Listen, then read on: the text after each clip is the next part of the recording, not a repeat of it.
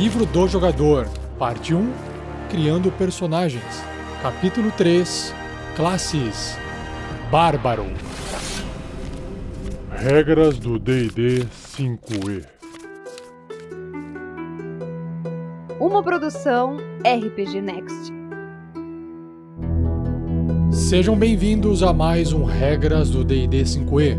Eu sou o Rafael47 e nesse episódio irei apresentar o que o livro do jogador do RPG Dungeons Dragons quinta edição diz sobre a classe bárbara, sobre os bárbaros, para aqueles que quiserem conhecer mais sobre o bárbaro.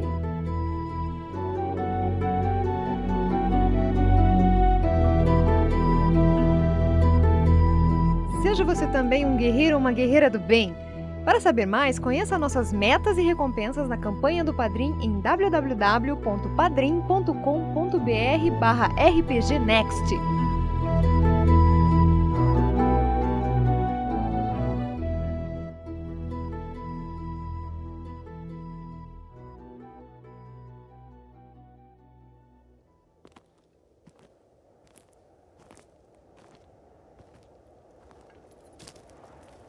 Um humano alto, membro de alguma tribo, caminha em meio a uma nevasca. Coberto por peles, empunhando seu machado.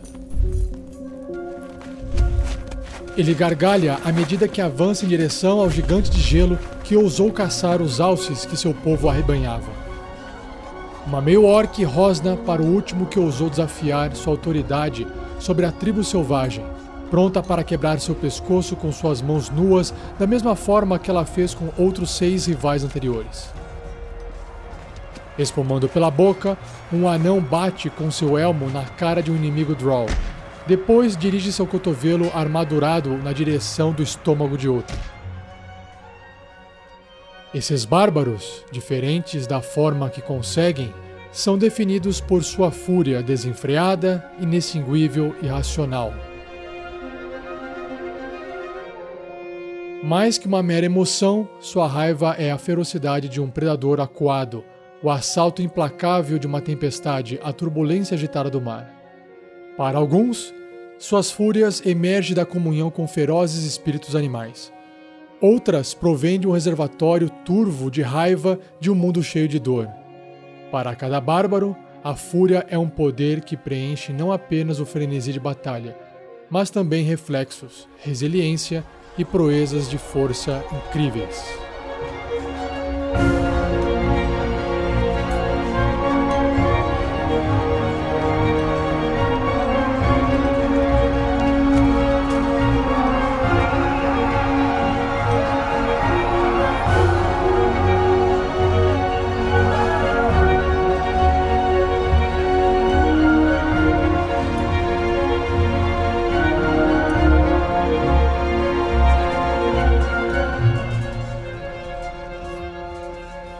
Então, dando continuidade no livro do jogador do D&D quinta edição, agora nas partes de classes, a primeira classe que o livro apresenta é o Bárbaro.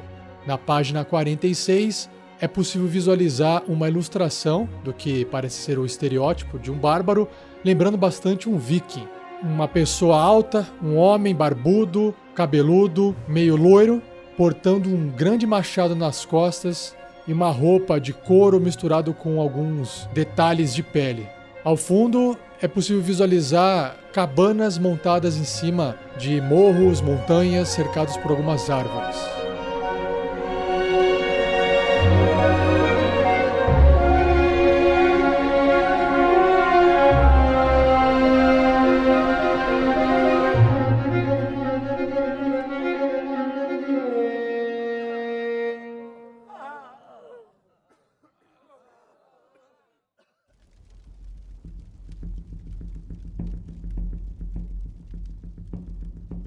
Instinto primitivo.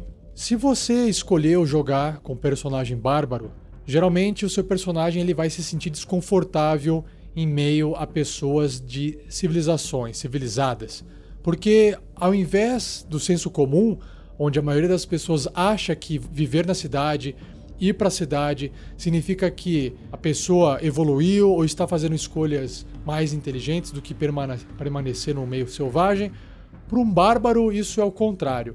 Ele acha que as pessoas, né, as criaturas que escolhem o meio natural, a natureza selvagem, abraçam isso, eles conseguem se manter superiores. Ou seja, eles vão ter mais sentidos aguçados, a sua questão física primitiva, ela é mais desenvolvida, então eles acham que ao ir para a cidade, tudo isso que é dado pelo contato com a natureza é perdido. Se você se mantém no mundo selvagem, você consegue entender melhor e usufruir dessa natureza que cresce em volta de você. Além desse contato com o meio natural que os bárbaros naturalmente têm, eles também se sentem mais vivos durante um combate. Eles sentem que é naquele momento que eles podem realmente demonstrar o poder que eles possuem. E uma das características mais clássicas de um bárbaro é a sua fúria, né, que toma controle do corpo dele, concedendo força, uma resistência sobre-humana. E é claro que ele consegue executar, entrar em fúria algumas vezes no dia antes de precisar descansar para estar pronto para o combate no dia seguinte. Uma vida de perigo. Vale a pena lembrar que não é todo membro de uma tribo selvagem que é bárbaro. Ele pode até ser considerado bárbaro para os outros no sentido de que eles são pessoas de fora, eles são pessoas desconhecidas, afastadas, né, bárbaros, mas a classe bárbara é a mesma coisa que um guerreiro que foi muito bem treinado dentro de uma cidade. Não são abundantes, são algumas pessoas apenas que acabam treinando e passando por um teste para poder se tornar esse tipo de classe. E quem quer que faça essa escolha ao se tornar um bárbaro é porque provavelmente vai ter uma vida cheia de perigos, porque ele está indo adiante para poder explorar novas terras, para poder enfrentar desafios ou até criaturas que possam acabar prejudicando a sua tribo, a sua família. Então ele se coloca em perigo para poder proteger ou explorar novos territórios. E em alguns casos, essa peregrinação ela se torna tão longa e tão distante da sua família original, dentro de sua tribo, que às vezes o bárbaro sente falta disso e acaba substituindo esses laços familiares que ele perdeu por novos laços com parceiros de aventuras, grupos de heróis e por aí vai.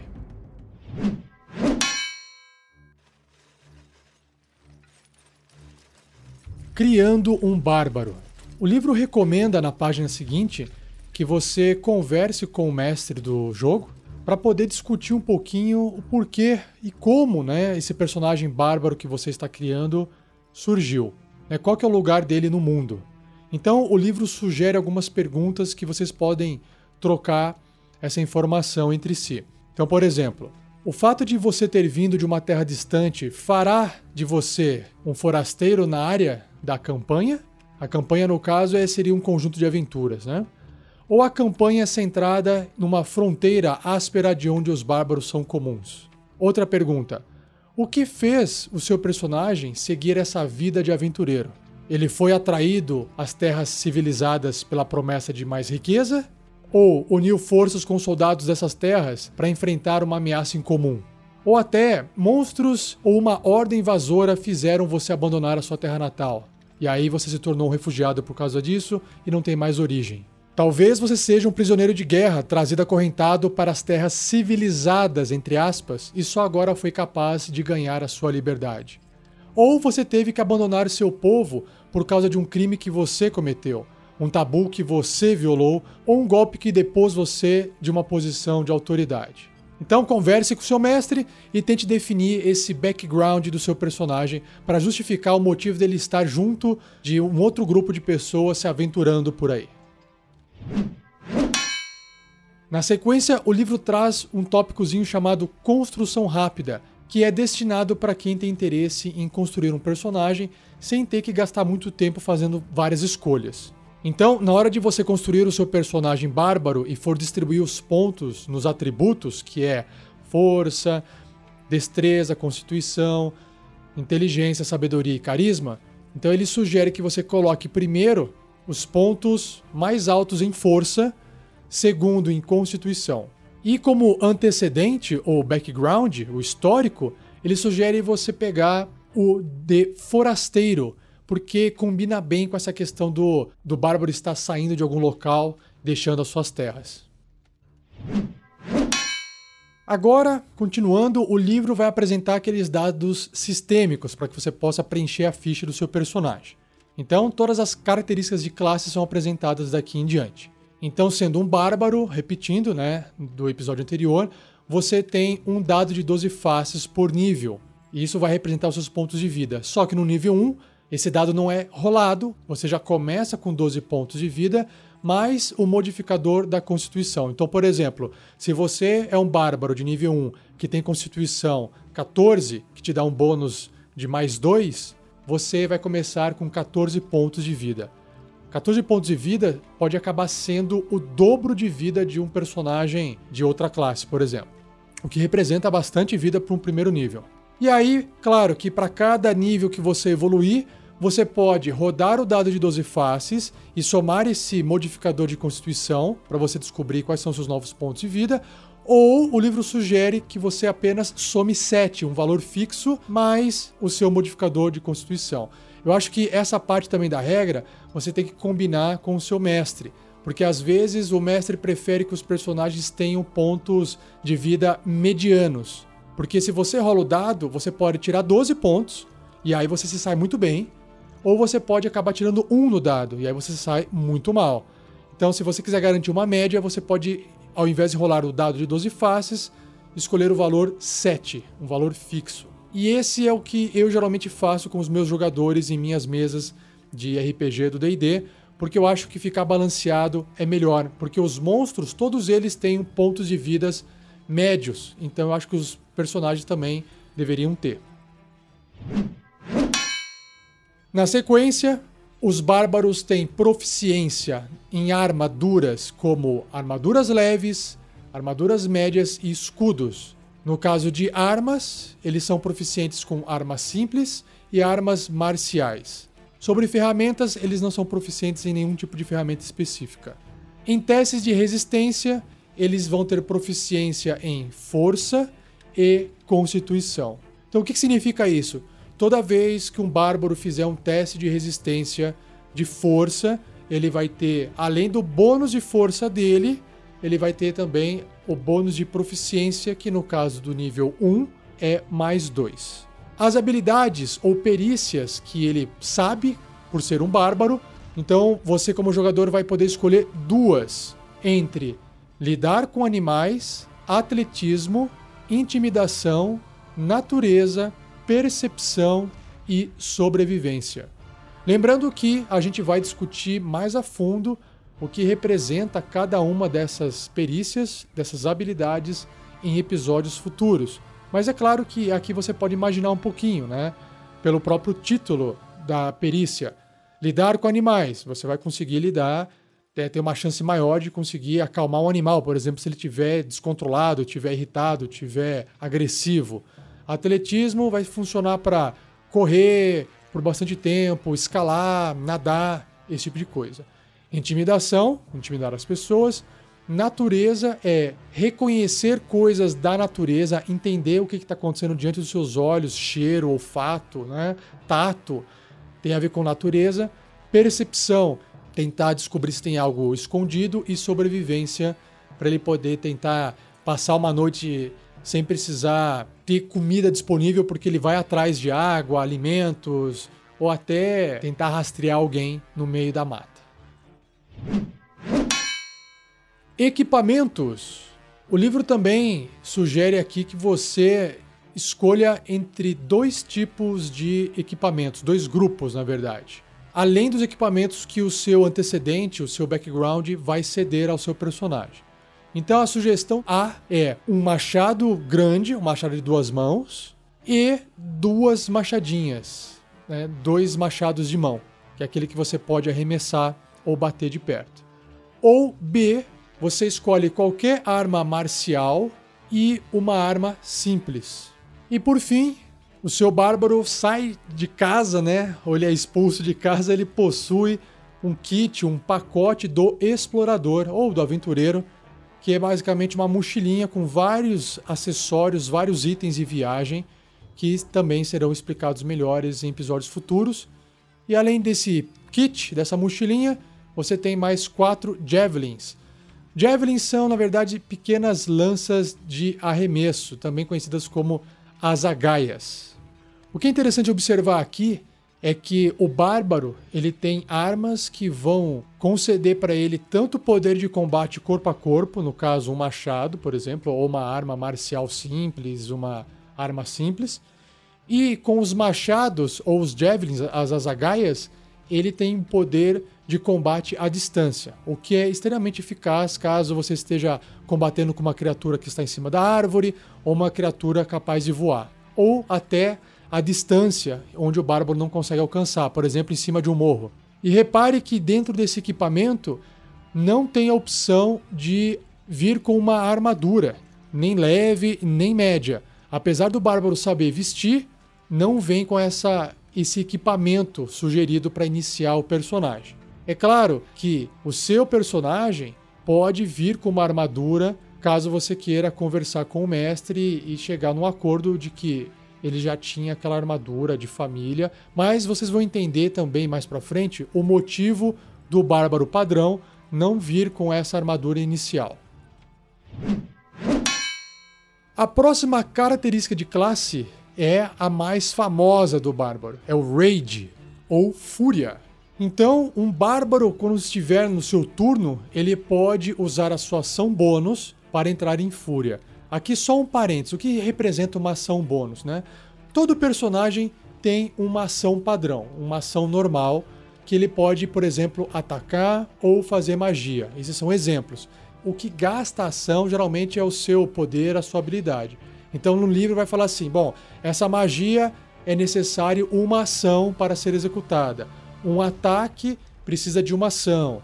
Então tem várias coisas que a ação representa. No caso de uma ação bônus, apenas alguns poderes ou habilidades ou até magias permitem ser utilizadas com ação bônus. E é a regra que vai descrever. Então, todo mundo tem uma ação bônus, mas nem todos podem usar essa ação bônus se não tiver com o que usar, ok? Então a ação bônus nesse caso é uma ação um pouco mais curta do que a ação normal e ela é utilizada para poder ativar a fúria do bárbaro. E quando o bárbaro está em fúria, quando ele está ativado nesse momento de ferocidade primitiva, ele não pode estar vestindo a armadura pesada, senão aquilo lá prende o movimento dele, ele acaba ficando mais forte, acaba ficando precisando de ter mais liberdade para agir, então a armadura pesada atrapalha o bárbaro em fúria. Então, o que, que acontece? O bárbaro tem vantagem em testes de força e testes de resistência de força. Então ele vai meter o pé numa porta, ele vai ter mais facilidade, ele vai rolar dois dados de 20 faces para poder tentar derrubar alguma coisa, né? Vai pegar o número maior do dado e vai aumentar em muito as suas chances de ser bem sucedido num teste de força. O que vale também para teste de resistência, por exemplo, uma magia que empurra ele para trás também tem que fazer um teste de resistência de força. Ou se ele estiver fazendo um campeonato de queda de braço, faz um teste de força. Então, em fúria, ele faz esses testes com vantagem. Segundo ponto, quando o bárbaro desfere um ataque com uma arma corpo a corpo, por exemplo, ele está usando o seu machadão e ele está usando a força para desferir esse ataque. Porque existem alguns ataques que o personagem pode usar destreza, por exemplo, ao invés de usar a força. Mas nesse caso tem que estar tá usando a força. Ele recebe um bônus nas jogadas de dano que aumenta à medida que ele adquire níveis de bárbaro, como mostrado na coluna de dano de fúria na tabela do Bárbaro. Então, para todos os efeitos, no nível 1, ele vai ganhar esse bônus que é mais 2, que é o bônus de fúria. Então, se ele acertar essa machadada corpo a corpo, ou uma martelada, ou uma espadada, e tiver usando a força para desferir esse golpe, ele vai causar mais 2 de dano. E o terceiro ponto da vantagem de estar em fúria é que o bárbaro possui resistência contra danos de contusão cortante e perfurante. Caramba! Nossa senhora! Basicamente, ele sente menos dor, ele não percebe que ele está sendo cortado. É como se ele estivesse absorvendo danos de contusão, por exemplo, soco na cara, uma porrada com uma massa, cortante, uma espada, um machado, ou perfurante, uma adaga, uma espada curta, uma lança. Então, dano é reduzido pela metade quando ele está em fúria.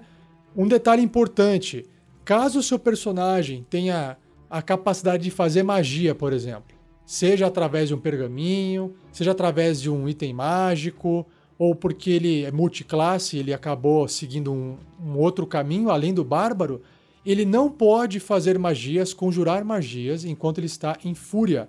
E também não consegue se concentrar na, nas magias. Ou seja, qualquer magia que exija concentração não é possível de manter essa concentração estando em fúria. Porque às vezes o seu personagem fez uma magia e ele de repente entrou em fúria. Então, se aquela magia exigia concentração, ele perde aquela magia porque ele não consegue manter a concentração estando em fúria. E a fúria dura apenas um minuto.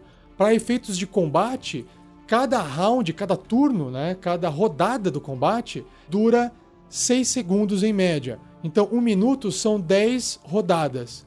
Então, a sua fúria durante um combate consegue durar até 10 rodadas, o que é mais do que suficiente para um combate até longo para o bárbaro manter a sua fúria. Claro que se ele entrar em fúria numa situação de perseguição, onde ele gasta 5 minutos perseguindo alguém, só vai durar um minuto, certo? E é claro que ela pode também terminar de forma prematura se o bárbaro cair inconsciente, sei lá, perdeu todos os pontos de vida, ou ele recebeu uma pancada, ou ele aconteceu alguma coisa, uma magia, e a partir do momento que ele fica inconsciente, a fúria cessa. E mais, uma coisa interessante. Uma outra forma da fúria acabar é se o bárbaro não atacar uma criatura hostil desde o seu último turno, ou se ele não sofreu dano. Então, por exemplo, imagina que tem um arqueiro à distância atirando flecha no bárbaro, e o bárbaro não consegue atacar essa criatura. Mas enquanto ele estiver sofrendo dano das flechas desse arqueiro que está à distância, o bárbaro se mantém em fúria porque aquilo está incomodando ele e ele está descontrolado. Só que se a partir do momento que o arqueiro começa a errar essas flechas e o bárbaro não consegue mais atacar, a fúria cessa. E claro que você também pode terminar a sua fúria no turno com uma ação bônus, da mesma forma que ela começou.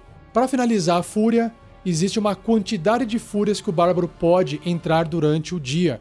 Então, essa quantia está demonstrada na coluna de fúrias da tabela O Bárbaro. No caso do nível 1, um bárbaro pode entrar em fúria duas vezes até ele realizar um descanso longo e aí ele pode voltar a realizar entrar em fúria duas vezes ao dia. Isso é para personagens de nível 1, bárbaros de nível 1. E se vocês quiserem ter uma noção, conforme vai evoluindo o bárbaro até chegar no nível 20, no nível 20 ele pode, olha só. no nível 19, ele pode ficar entrar em fúria até seis vezes né, no dia. Só que quando ele atinge o nível 20, ele pode entrar em fúria ilimitadamente. A próxima característica de classe é a defesa sem armadura. Olha que legal. Quando o bárbaro não estiver vestindo qualquer armadura, tiver lá, lá peladão, tipo Conan, a classe de armadura do personagem é 10, que é o padrão de todo mundo, mais o modificador de destreza, que também é o padrão de todo mundo, mais o modificador de constituição. Essa é a vantagem. Então, por exemplo, o bárbaro tem 14 de constituição, com modificador de mais 2. Nesse caso, se ele tiver uma destreza também de 14, com também modificador de mais 2, a defesa total do bárbaro vai ser 10, mais 2, mais 2, 14. Certo? E é muito vantajoso porque muitas armaduras, as armaduras leves, por exemplo, concedem bônus de mais dois. Então, o fato de ele estar sem a armadura e tiver uma constituição alta, compensa. Claro que se o seu bárbaro tiver uma constituição baixa, sei lá, 10, ele é baixo que eu digo assim, normal, né? 10 é normal. Ele tem zero de bônus de constituição. Então, não compensa ficar sem armadura, porque ele não vai ter nenhum bônus a mais na defesa. E um detalhe: mesmo que o seu bárbaro esteja usando um escudo, ele também continua com esse benefício, ou seja, o escudo não atrapalha essa defesa sem armadura. Próxima característica se chama ataque descuidado ou reckless attack. Quando o seu bárbaro atinge o nível 2, ele pode desistir de toda preocupação com a sua defesa para atacar com desespero feroz. Ou seja, ele fala assim: ó, desencana, agora eu vou abrir mão da minha defesa, da minha conservação corpórea e vou para cima com tudo. Por que, que acontece isso? Quando o bárbaro fizer o primeiro ataque no turno, ele pode escolher fazer esse ataque descuidado. E quando ele fizer isso, esse ataque tem vantagem. Só usando armas corpo a corpo e usando a força no turno dele. Só que, olha só a parte ruim disso: todas as jogadas de ataque feitas contra o bárbaro possuem vantagem até o início do próximo turno dele. Ou seja, se você faz isso, avança para um inimigo e tem muitos outros inimigos em volta, e todos aqueles inimigos atacarem o bárbaro, todos eles vão fazer isso com vantagem. Então tem que tomar muito cuidado com essa habilidade. A minha sugestão é que essa habilidade seja usada para poder, às vezes, finalizar um chefe, ou quando você só tem um inimigo muito forte porque não tem mais quem te atacar, ou realmente se você estiver desesperado precisando matar alguém e acertar um golpe.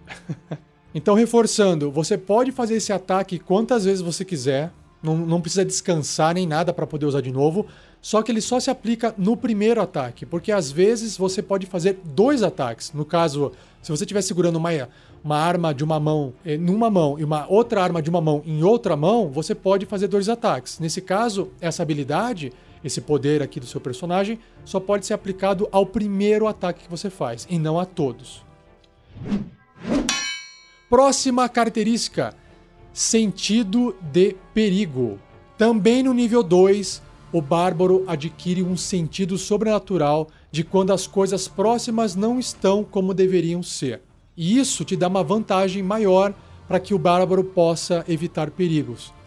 Em outras palavras, o bárbaro possui vantagem em testes de resistência de destreza contra efeitos que você possa ver, como por exemplo armadilhas e magias.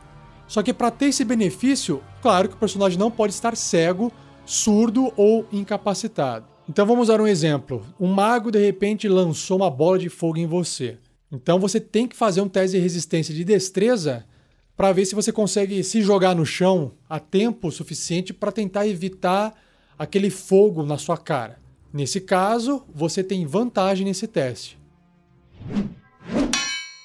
Próxima característica é o caminho primitivo, ou Primal Path, ou seja, todo bárbaro, quando atinge o nível 3, ele vai escolher um caminho primitivo que vai moldar a natureza e a fúria desse bárbaro. O legal é que tem mais de um caminho. Tem o caminho do furioso, o nome. o caminho do guerreiro totêmico, ou seja, o guerreiro que vai trabalhar com totens. E esses dois caminhos, eles são descritos mais adiante, e claro que eles vão trazer novos poderes para cada nível que o bárbaro evolui. Então, no nível 3 você adquire um poder do seu caminho de escolha, depois no nível 6 você adquire um novo poder ou um conjunto de poderes, no nível 10 e no nível 14. Já já a gente fala mais sobre esses caminhos. A próxima característica de classe é o incremento no valor do seu atributo ou habilidade. Isso aqui não se restringe apenas ao bárbaro, mas qualquer personagem que atinge esses níveis. Então, quando o Bárbaro atingir o nível 4 e depois os níveis 8, 12, 16 e 19, você pode aumentar um valor de atributo à sua escolha em dois pontos ou escolher dois atributos e aumentar aqueles dois atributos um ponto. Então, por exemplo, o seu bárbaro tem 15 de força e quando ele atinge o nível 4, você quer colocar mais dois, então ele vai para 17 pontos de força. Essa é uma opção. Ou você fala assim: não, eu quero distribuir um ponto para força e um ponto para constituição. Você pode fazer essa jogada. Lembrando que, como padrão, você não pode elevar um valor de habilidade acima de 20 com essa característica. Significa que, se o seu bárbaro já tiver marcando 20 pontos de força, você vai ser obrigado a escolher outros atributos para poder evoluir, aumentar. No nível 5, o seu bárbaro pode atacar duas vezes. Ele adquire um ataque extra. Isso é muito legal. Seja, vai poder fazer dois ataques. Então você usa a sua ação e pode fazer dois ataques ao invés de um. Você não tem duas ações, ok, pessoal? É apenas um ataque extra usando a sua ação padrão. Isso é muito interessante porque imagina assim que você está lutando com um bárbaro, você chegou perto de um inimigo, desceu o machado na cabeça dele, ou o martelo, ou a espada, a arma de sua preferência, e derrubou aquele inimigo na sua frente. E você não tem mais nenhum inimigo. E você não consegue mais se mover para perto de nenhum para poder atacar novamente com o seu machado grande. Você saca ali a sua machadinha ou uma adaga da sua cintura e você pode arremessar aquela adaga em outro inimigo à distância, por exemplo, fazendo um segundo ataque. É um exemplo. Também no nível 5, você tem o seu movimento acelerado. Ele passa a ter uma característica chamada movimento rápido. O deslocamento do bárbaro aumenta em 3 metros, basicamente 2 quadrados, o que é bastante, pessoal. Isso se ele não estiver vestindo armadura pesada. Se estiver vestindo armadura média ou leve, ele vai se beneficiar dessa habilidade. Então significa que na média um bárbaro de tamanho, por exemplo, humano, né, ele anda 6 quadrados ou aqueles 9 metros. Ele passa a se deslocar 8 quadrados, 12 metros, muito mais rápido do que o normal. No caso, se for um anão, ou um halfling, ou um gnomo pequenininho, que anda um pouco menos, essa vantagem de movimento representa ainda bem mais na média do que o normal para outras raças. Instinto selvagem. No nível 7, o instinto do bárbaro está tão apurado que ele tem vantagem nas jogadas de iniciativa. Pessoal, isso é muito bom porque quem recebe uma iniciativa mais alta tem uma chance menor de ser surpreendido num combate. Quer dizer, ele, a surpresa dura bem menos tempo para você porque você vai agir primeiro e assim que você agir a surpresa acaba. Além disso, se o bárbaro estiver surpreso no começo de um combate, e não estiver incapacitado, o que é estar tá incapacitado? Sei lá, ele está é desmaiado no chão, ele está atordoado e não tem condições de agir, está incapacitado, é uma condição. Depois a gente vai ver as condições com detalhes mais para frente. Então, se ele não estiver surpreso no começo de um combate e não estiver incapacitado, o bárbaro pode agir normalmente no seu primeiro turno, porque ninguém poderia agir normalmente estando surpreso, ok? Mas apenas se o bárbaro entrar em fúria antes de realizar qualquer outra coisa nesse turno. Ou seja, começou o turno, tirou a iniciativa, mas você está sendo surpreso pelo inimigo. O inimigo está vendo você e você não viu ele, então você está sendo surpreso. Você foi surpreendido, você está sendo surpreendido. Essa é a palavra correta. E aí chega na sua vez, você entra em fúria, você pode agir, ok? Numa situação normal, se você estiver surpreso, você não pode fazer nada no seu turno. Então tem que tomar cuidado com isso também. Ufa, vamos lá. Nível 9, crítico brutal. Brutal Critical. O bárbaro pode rolar um dado de dano de arma adicional quando estiver determinando o dano extra de um acerto crítico com uma arma corpo a corpo. Caramba! Ó, um exemplo. Vamos supor que você está usando um machado de duas mãos, que é um dado de 12 faces, beleza? Quando você acerta um crítico, você dobra os dados da arma. Ou seja, você rola dois dados de 12 faces no crítico. No nível 9, o bárbaro vai rolar três dados de D12, nesse caso, nesse exemplo. Isso se a arma for corpo a corpo, beleza? Olha só, quando o bárbaro tiver no nível 13, além de ser um dado extra, vai para dois dados extras. E no nível 17, três dados extras. Então, de novo no exemplo, no nível 17, 18, 19 e 20, o bárbaro que tiver um machado grande, que é um D12 de dano, que acertar um crítico, ele vai rolar um dado da arma, um do crítico e mais três dados desse crítico brutal, somando 5 D12. é muito dano, galera. Muito dano. Já no nível 11, a fúria do bárbaro se torna uma fúria implacável. ele pode manter você lutando independente da gravidade dos ferimentos do bárbaro. Ou seja, se você cair para zero pontos de vida enquanto estiver em fúria e não morrer imediatamente, por quê? Porque no jogo do D&D, quando você cai para zero pontos de vida, você não morre imediatamente. Então é por isso que ele fala se você não morrer. Nesse caso, você pode realizar um teste de resistência de constituição dificuldade 10. Se o bárbaro for bem sucedido, ele volta para um ponto de vida ao invés disso. Ou seja, é como se ele tivesse mortal, não, ninguém consegue matar ele. Só que para cada vez que o bárbaro utiliza essa característica, após a primeira vez, essa dificuldade desse teste de constituição vai aumentando em 5. Então, começa com o teste de resistência de dificuldade 10, aí ele faz o teste, passou, fica com ponto de vida. Levou um soco na cara, caiu para zero. Aí ele faz um teste agora com dificuldade 15.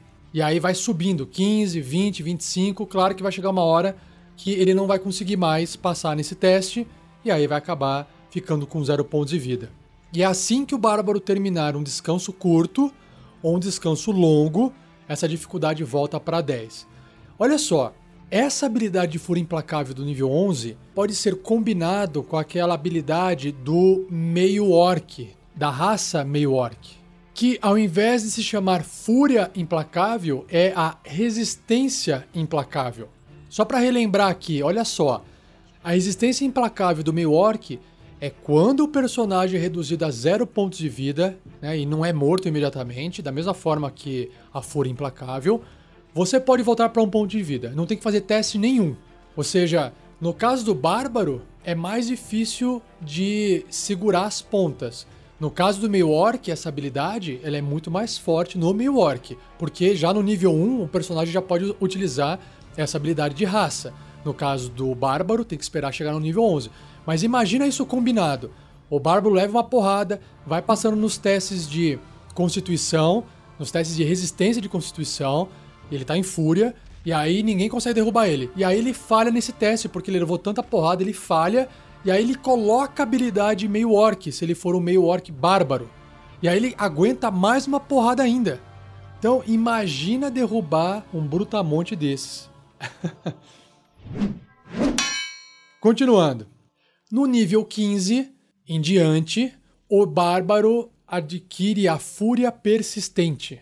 É uma fúria tão brutal que ela só termina prematuramente se o bárbaro cair inconsciente ou se o bárbaro decidir terminá-la.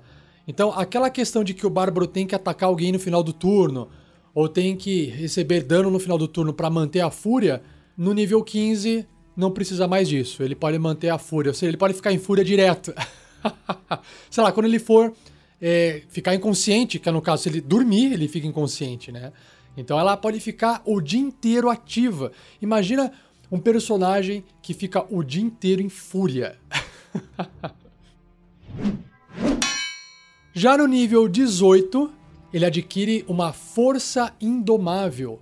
Se o total de um teste de força do bárbaro for menor que o valor de força dele, você pode utilizar esse valor no lugar do resultado. Então vamos pegar um exemplo aqui. No nível 18, seu bárbaro já está com força 20, imagina. E aí você fez um teste de força, tirou 15 no dado, mais os bônus, aí deu 19, não deu 20, né? Então, ao invés de usar o resultado do dado, use o valor 20, o valor do seu atributo. Isso é a força indomável. O legal é que você pode prever com esses resultados o que o seu bárbaro é capaz de fazer. Por exemplo, no caso, ah, se eu tirar 20 aqui no teste, eu consigo arrebentar essa porta. Então, chega num nível que o seu bárbaro está tão forte que ele não precisa mais rolar dado se as dificuldades forem 20, 15, mais ou menos por aí, ou até menor do que isso. Ele vai simplesmente arrebentando, segurando, ele consegue fazer testes, porque a gente já sabe o resultado, sem precisar rolar dados. E no nível 20, o bárbaro se torna um campeão primitivo. Ele incorpora os poderes da natureza e os valores de força e constituição aumentam em 4. E esse máximo, ele agora, ao invés de ser 20, pode ser 24. Então, se o seu bárbaro chegou nesse nível com força 20 e, e constituição 20, ele sobe para 24. Ele pode ir até o máximo 24. E claro, se não tiver já no 20, ele vai receber 4. Então, se ele tá 18 de força, ele vai receber 4 de qualquer forma. Mas o limite vai ficar em 24. Significa que ele pode aumentar ainda de alguma forma essa força e essa constituição. Caramba!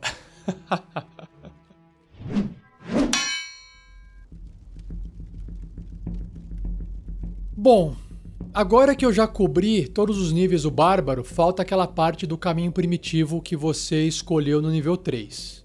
O primeiro caminho apresentado, em ordem alfabética, é o caminho do furioso, que em inglês é bem mais legal, Path of the Berserker. Então, assim, para alguns bárbaros, a fúria é um meio para um fim, e esse fim é a violência. Então, esse caminho do furioso, do Berserker, né, é um caminho de fúria livre, cheio de sangue. Na medida que o Bárbaro vai entrando em fúria e vai ficando furioso, né, ele vibra no caos da batalha e se despreocupa com a sua própria saúde e o seu bem-estar. Então vamos lá, se você chegou no nível 3 e escolheu esse caminho, o Path of the Berserker, você tem o frenesi ou frenzy. Então no nível 3 você pode entrar nesse frenesi quando você estiver em fúria. Se o bárbaro desejar, pela duração da fúria, ele pode realizar um único ataque corpo a corpo com a arma, com uma ação bônus, em cada um de seus turnos após esse.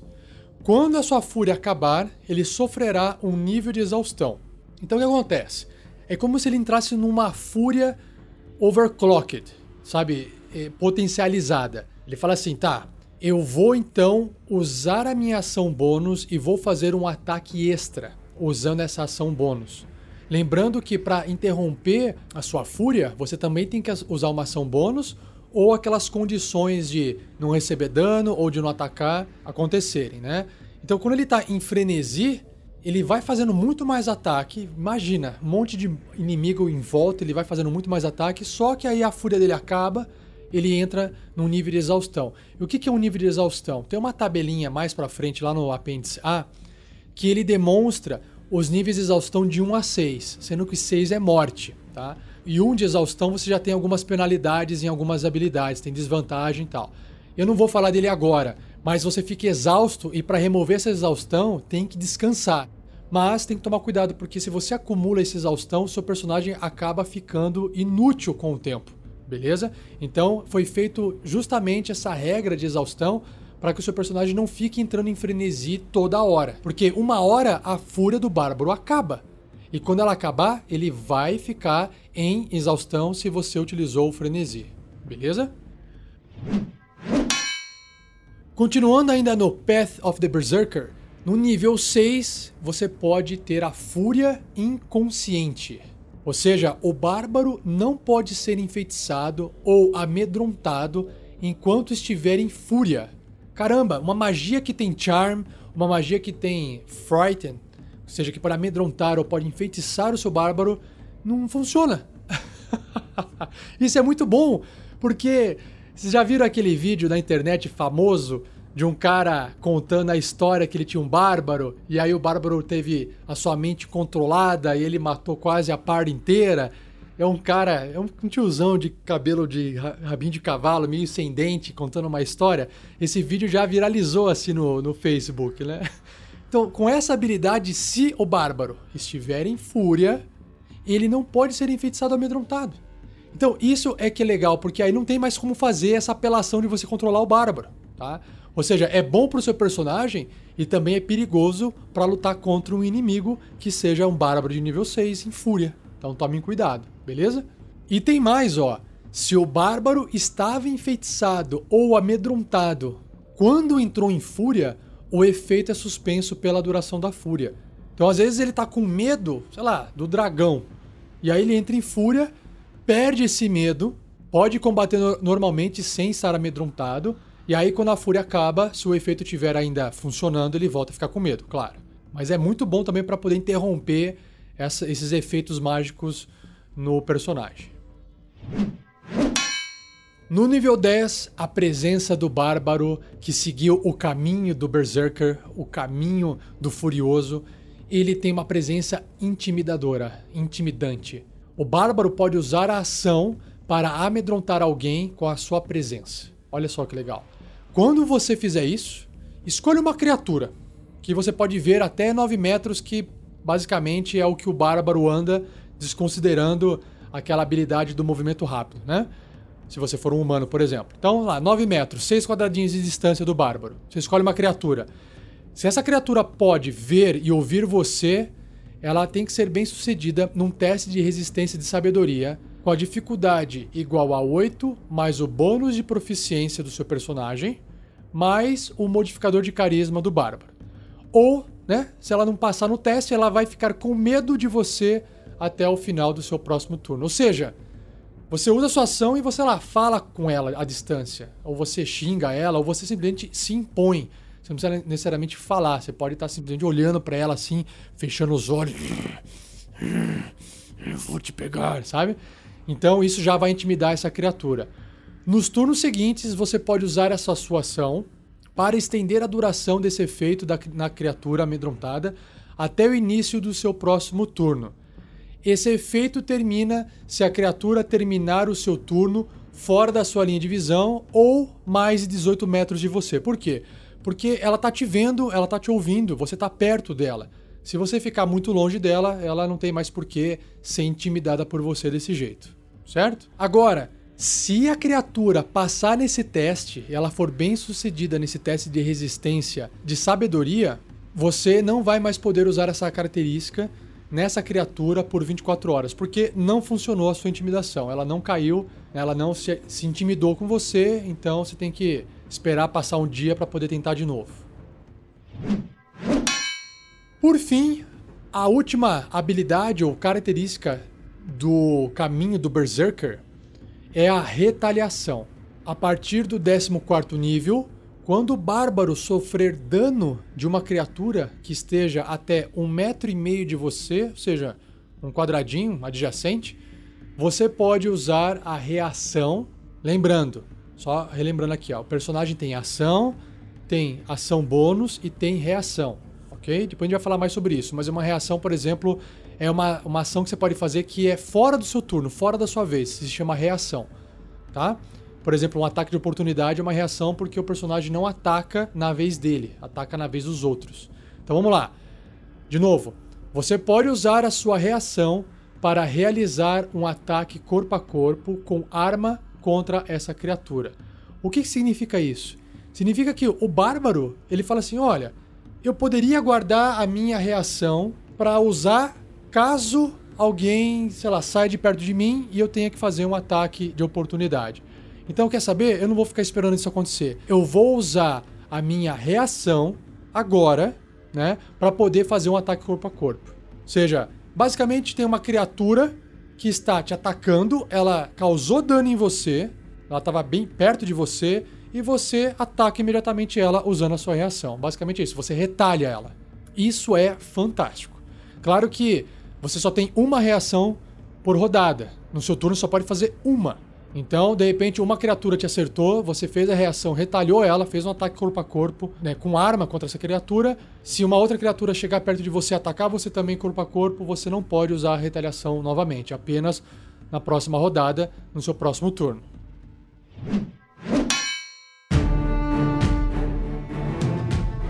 Bom, agora a gente apresenta aqui o caminho do guerreiro totêmico, que é o segundo caminho do livro apresentado.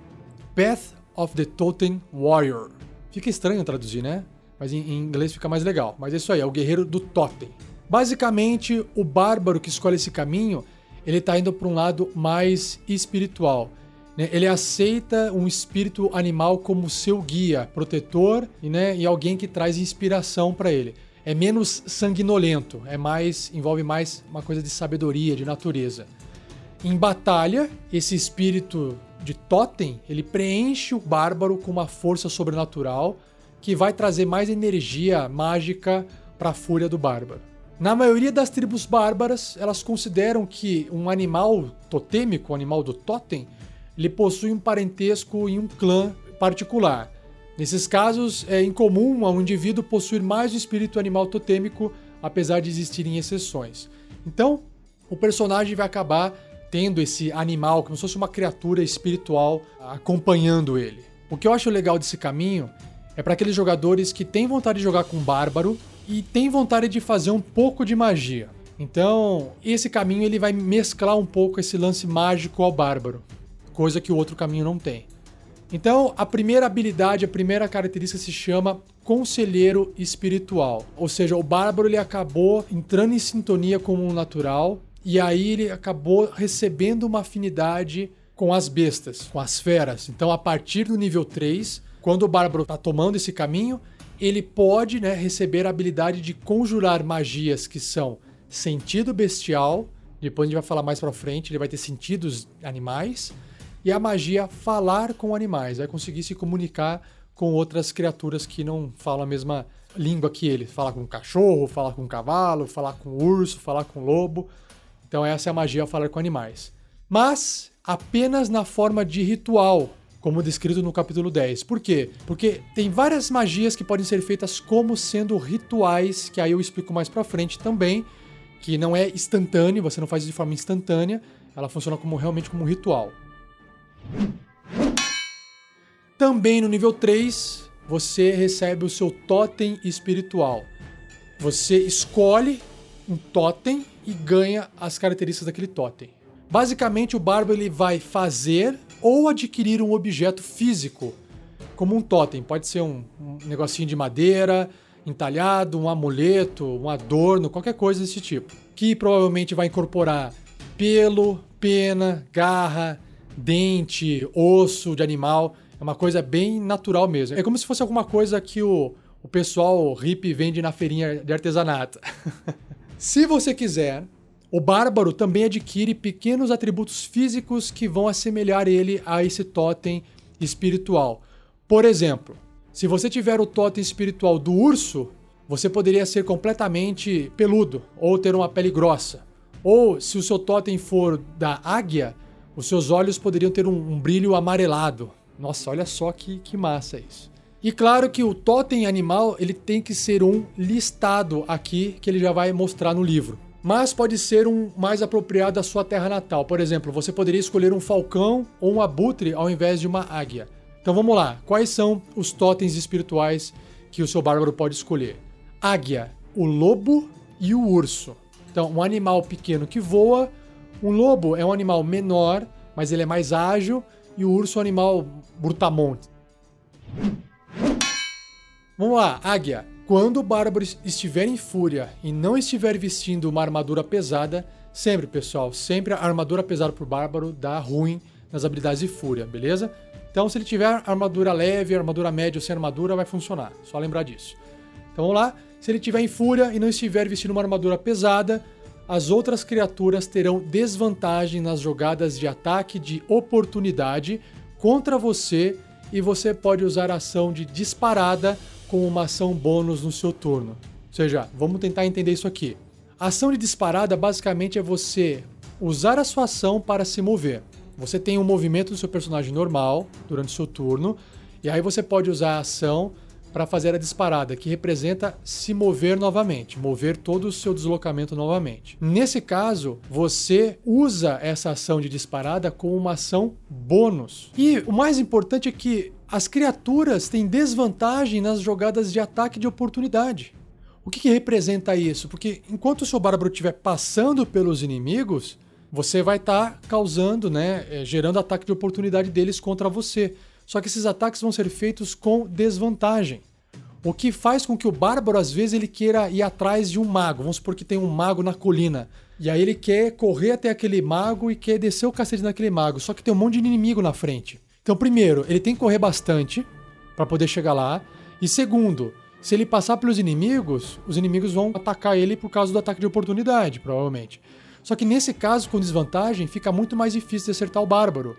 Tá? E segundo, como ele usou a ação bônus para fazer a disparada, se ele conseguiu encostar nesse inimigo mago que, do exemplo lá na colina, ele ainda tem a ação dele.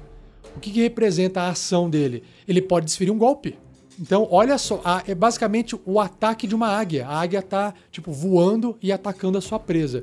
Essa é a ideia da águia.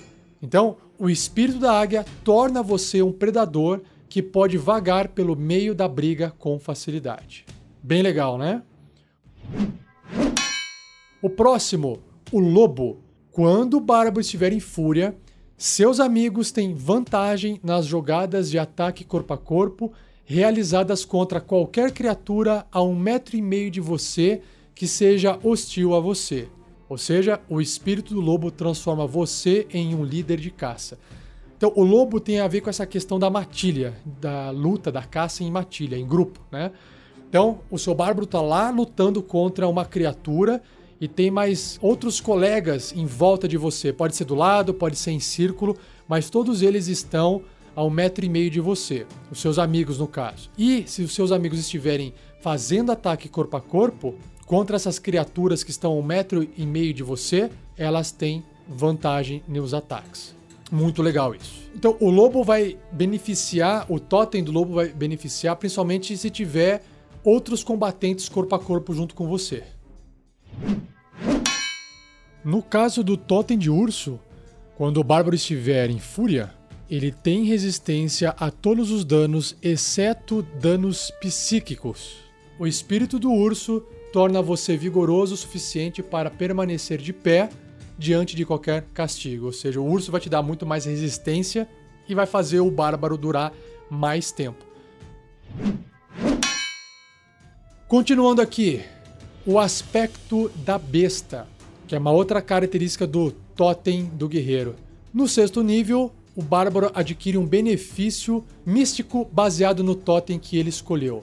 Ele pode escolher o mesmo animal que selecionou no nível 3 ou um diferente. Se você escolheu a águia, a sua águia vai aprimorar os seus poderes, ou se você quiser escolher um novo totem do nível anterior, do nível 3, você pode escolher.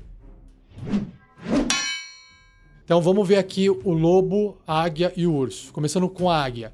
Você ganha a visão aguçada de uma águia. Você pode ver até 1,6 quilômetros sem dificuldade, sendo capaz de discernir até os menores detalhes quando estiver olhando para algo a menos de 30 metros de você. Caramba! Olha que não precisa estar em fúria nesse caso, hein? Além disso, penumbra, né, baixa luminosidade, não impõe desvantagem nos seus testes de sabedoria percepção. Que fantástico. Poder ter uma supervisão sendo um bárbaro de nível 6 com o totem da águia. Já o lobo, o bárbaro ganha sensibilidade predatória de um lobo. Você pode rastrear outras criaturas quando estiver viajando a passo rápido e você pode se mover furtivamente quando estiver viajando em passo normal. E aí tem as regras do capítulo 8 que vai explicar mais sobre a velocidade de viagem. Então, basicamente, o lobo vai te beneficiar se você é, gosta mais, é, viaja mais para cima e para baixo durante a aventura, funciona melhor. Ou se você estiver tentando rastrear alguém. E por fim, o urso, você ganha a força de um urso. A sua capacidade de carga, incluindo a carga máxima e a capacidade de erguer coisas, ela é dobrada e você tem vantagem em testes de força realizados em empurrar, puxar, erguer ou quebrar objetos. Então, para quem quer ser realmente um brutamonte, parecer que é um urso em forma de bárbaro, esse é o totem para você. No nível 10, quem escolheu o caminho do guerreiro totêmico pode conjurar a magia comunhão com a natureza, mas também apenas como um ritual. Quando o bárbaro fizer essa magia, uma versão espiritual de um dos animais que ele escolheu como totem espiritual, ou aspecto da besta, aparece para o bárbaro para transmitir a informação que ele busca. Então, claro, se ele escolheu lá urso, aparece um urso para falar com ele e passar alguma informação, que a gente só vai entender que informação que é essa quando a gente lê o que, que é a magia a comunhão com a natureza. E a última característica desse caminho é a sintonia totêmica, que quando o bárbaro atingir o nível 14, ele ganha um benefício mágico baseado em um totem animal da escolha dele. Ele pode escolher o mesmo animal que selecionou anteriormente ou um diferente. Mesma coisa, vai ter águia, lobo e urso. Então a águia, quando o bárbaro estiver em fúria, ele adquire um deslocamento de voo igual ao deslocamento de caminhada, o bárbaro vai voar. esse benefício funciona apenas em pequenos boosts, né? em pequenas braçadas de asas, assim. O bárbaro cai se terminar o turno dele no ar e se não tiver nada que possa se agarrar. Então, por exemplo, é como se ele tivesse correndo, dá um pulinho, vira um pouco águia, dá umas, umas voadas, umas braçadas, e aí ele se destransforma, cai e continua. Então, é, é, não pode ficar voando para sempre. Eu imagino isso sendo um totem da águia. Já o lobo, quando ele estiver em fúria, ele pode usar uma ação bônus no seu turno para derrubar uma criatura grande ou menor no chão quando o bárbaro atingi-la com um ataque corpo a corpo na arma. Pô, que legal. É como se o lobo tivesse mordendo e derrubando a presa no chão. Essa é a ideia. Mas vamos pegar uma criatura aqui grande, o próprio urso, por exemplo. Então você pode acabar atacando corpo a corpo, usando uma arma, uma criatura grande, e aí, a hora que você atinge, você derruba ela no chão. E por fim, o urso. Quando o bárbaro estiver em fúria, qualquer criatura que estiver até um metro e meio de distância dele e que for hostil a ele, terá desvantagem nas jogadas de ataque contra outros alvos além de você, ou outro personagem com essa característica. Um inimigo é imune a esse efeito se ele não puder ver ou ouvir você, ou caso ele não possa ser amedrontado. Então, assim, resumindo, é que a presença do urso ali faz com que a criatura tenha que lutar contra você. E que se ela quiser atacar outra pessoa que não seja você, ela vai ter desvantagem. Desde que essa outra pessoa, essa outra criatura, não tenha essa mesma habilidade que você. Não adianta ter um monte de bárbaro do mesmo jeito, com o mesmo totem de urso no nível 14 ou mais, que isso não se aplica. Então, sendo urso nesse aspecto, nesse momento, faz com que quando você se aproxima do seu inimigo mais poderoso, você consegue proteger o restante do grupo, porque se a criatura não te atacar, ela vai ter desvantagem nos ataques. Ufa, pessoal! Caramba, foi longo esse episódio. Explicar sobre a classe do nível 1 nível 20 realmente demora. Assim, a gente encerra a classe Bárbara. Espero que vocês tenham gostado desse episódio, mesmo sendo mais longo. Lembrem-se que se você estiver gostando do livro, compre o nosso livro através do nosso link afiliado no post desse episódio para nos ajudar. Se você quiser nos ajudar, compartilhe também esse cast com outras pessoas. E claro, nós temos o padrim.com.br barra rpgnext. Entre lá, dê uma olhadinha. E, claro, obrigado por me acompanhar até aqui nesse episódio. E até semana que vem, quando iremos falar sobre a classe Barda, o Bardo. Valeu, pessoal, abração e até mais.